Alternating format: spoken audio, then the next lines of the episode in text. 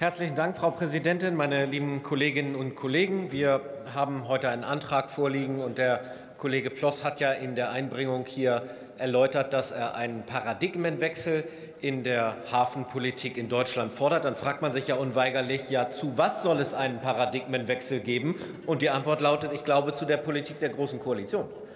Denn tatsächlich sind ja die meisten Baustellen, die wir jetzt äh, abarbeiten, insbesondere die Aufgaben, die wir uns zur Erledigung in der nationalen Hafenstrategie äh, aufgegeben haben, die haben wir ja von Ihnen geerbt. Und ich möchte mal ein einfaches Beispiel nennen. Das ist der Bereich des Sedimentmanagements. Im Norden heftig diskutiert, ohne äh, dass es äh, zum jetzigen Zeitpunkt schon eine befriedigende Lösung für all die Tiefseewasserhäfen, die wir haben, geben würde. Insbesondere die Zufahrt zum größten deutschen Hafen in Hamburg ist stark eingeschränkt. Das Thema Sedimentmanagement taucht erstmalig im Koalitionsvertrag der Ampelregierung auf. Es ist erstmalig ein Thema, das so prominent geworden ist, dass sich auch die politische Ebene darum kümmert. Und ehrlich gesagt, die, einen Großteil der Probleme, die wir in diesem Bereich haben, hätten wir gar nicht, wenn Sie Ihre Hausaufgaben gemacht haben, als Sie es noch konnten.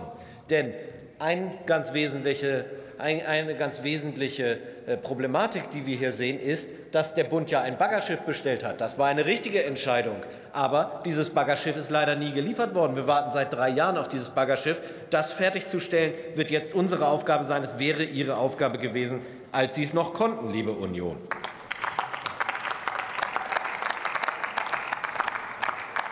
Und ich wundere mich dann auch, dass Sie in Ihrer Analyse wesentliche Bereiche fast ganz aussparen. Ich nehme mal als erstes den Bereich des Infrastrukturausbaus, weil es ja dieses, diese Woche auch eines der Kernthemen hier in unserem Hause ist. Im Bereich des Infrastrukturaufbaus schaffen Sie es, einen ganzen Nebensatz auf die Bahninfrastruktur zu verwenden. Und das ist ein großer Fehler in diesem Antrag. Denn gerade die Bahnanbindung der deutschen Häfen ist es, die entscheidende Wettbewerbsvorteile liefert. Gerade die Engpässe innerhalb der Korridore in Deutschland sind es, die weitere Verlagerung auf die Schiene behindern. Und deswegen wären Konzepte wie die Ostkorridore oder auch das Aufheben der vielen Engpässe, nehmen wir mal Beispiel Mannheim im Süden, bis dahin reicht es nämlich, das wäre ein wesentlicher Aspekt in diesem Antrag gewesen. Und das ist auch das, worum sich das Verkehrsministerium mit der Bahn jetzt gerade kümmert. Deswegen frage ich mich an dieser Stelle zum Beispiel wie an mehreren anderen Stellen,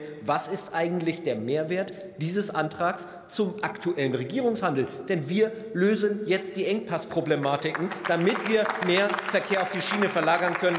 Wir wissen, dass wir gerade Long Distance über 500 Kilometer die Schiene immer überlegen ist, kostenmäßig, ökologisch sowieso. Und deswegen beseitigen wir jetzt Engpässe. Und dann fordern Sie Planungsbeschleunigung. Sie fordern Planungsbeschleunigung. Da kann ich ja nur sagen, also wir haben jetzt heute, warum ist der äh, Wirtschaftsminister beispielsweise heute nicht da, weil er das dritte LNG-Terminal in Deutschland eröffnet. Wir haben das mit unserer Gesetzgebung der Ampel im letzten Jahr möglich gemacht. Und wenn Sie jetzt von uns Planungsbeschleunigung fordern, dann ist das irgendwie ein Treppenwitz. Denn wir sind diejenigen, die das gemacht haben, was Sie 15 Jahre wollten und nicht erreicht haben. Wir schaffen diese Planungsbeschleunigung. Und wir haben in dieser Woche ja gerade auch in diesem Haus weitere Gesetzgebung vom Bundesjustizministerium gesehen, um Planungsbeschleunigung noch weiter voranzubringen. Das Gleiche werden wir auch im Bereich beispielsweise der, des Ausbaus der Erneuerbaren noch sehen. Das heißt, die Planungsbeschleunigung ist selbstverständlich richtig, aber die Ampelkoalition ist es, die hier jetzt die Knoten löst, die so lange äh, zugeknotet waren. Und der neue ähm, maritime Koordinator der Bundesregierung, herzlichen Glückwunsch noch zur Benennung, hat es ja angesprochen. Wir wollen Infrastrukturausbauten beschleunigen. Und ich finde, gerade bei der Öffnung des ersten LNG-Terminals hat man sehr gut spüren können, wie gut das eigentlich tut. Alle waren sie da. Der Kanzler, der Vizekanzler, der Finanzminister, alle wollten noch mal mit auf dieses Foto, weil wir weil uns etwas gelungen ist, das uns in letzter Zeit nicht mehr so oft gelungen ist. Nämlich, dass die verantwortlichen Politiker auch noch selber erleben, wenn etwas, was sie beschlossen haben, auch eingeweiht wird. Und die positive Energie von diesem Termin, die sollten wir jetzt mitnehmen in viele weitere Infrastrukturprojekte, denn es tut richtig gut. Und ich gönne allen, wie sie hier da vorne sitzen, weitere viele solche Termine zu Infrastrukturprojekten, die wir hier nicht nur beschlossen äh, haben, sondern deren Umsetzung wir dann selbst noch erleben, dass im Hafenbereich auch an vielen Stellen notwendig. Und das sollte unser gemeinsames Ziel in diesem Haus sein. Herzlichen Dank.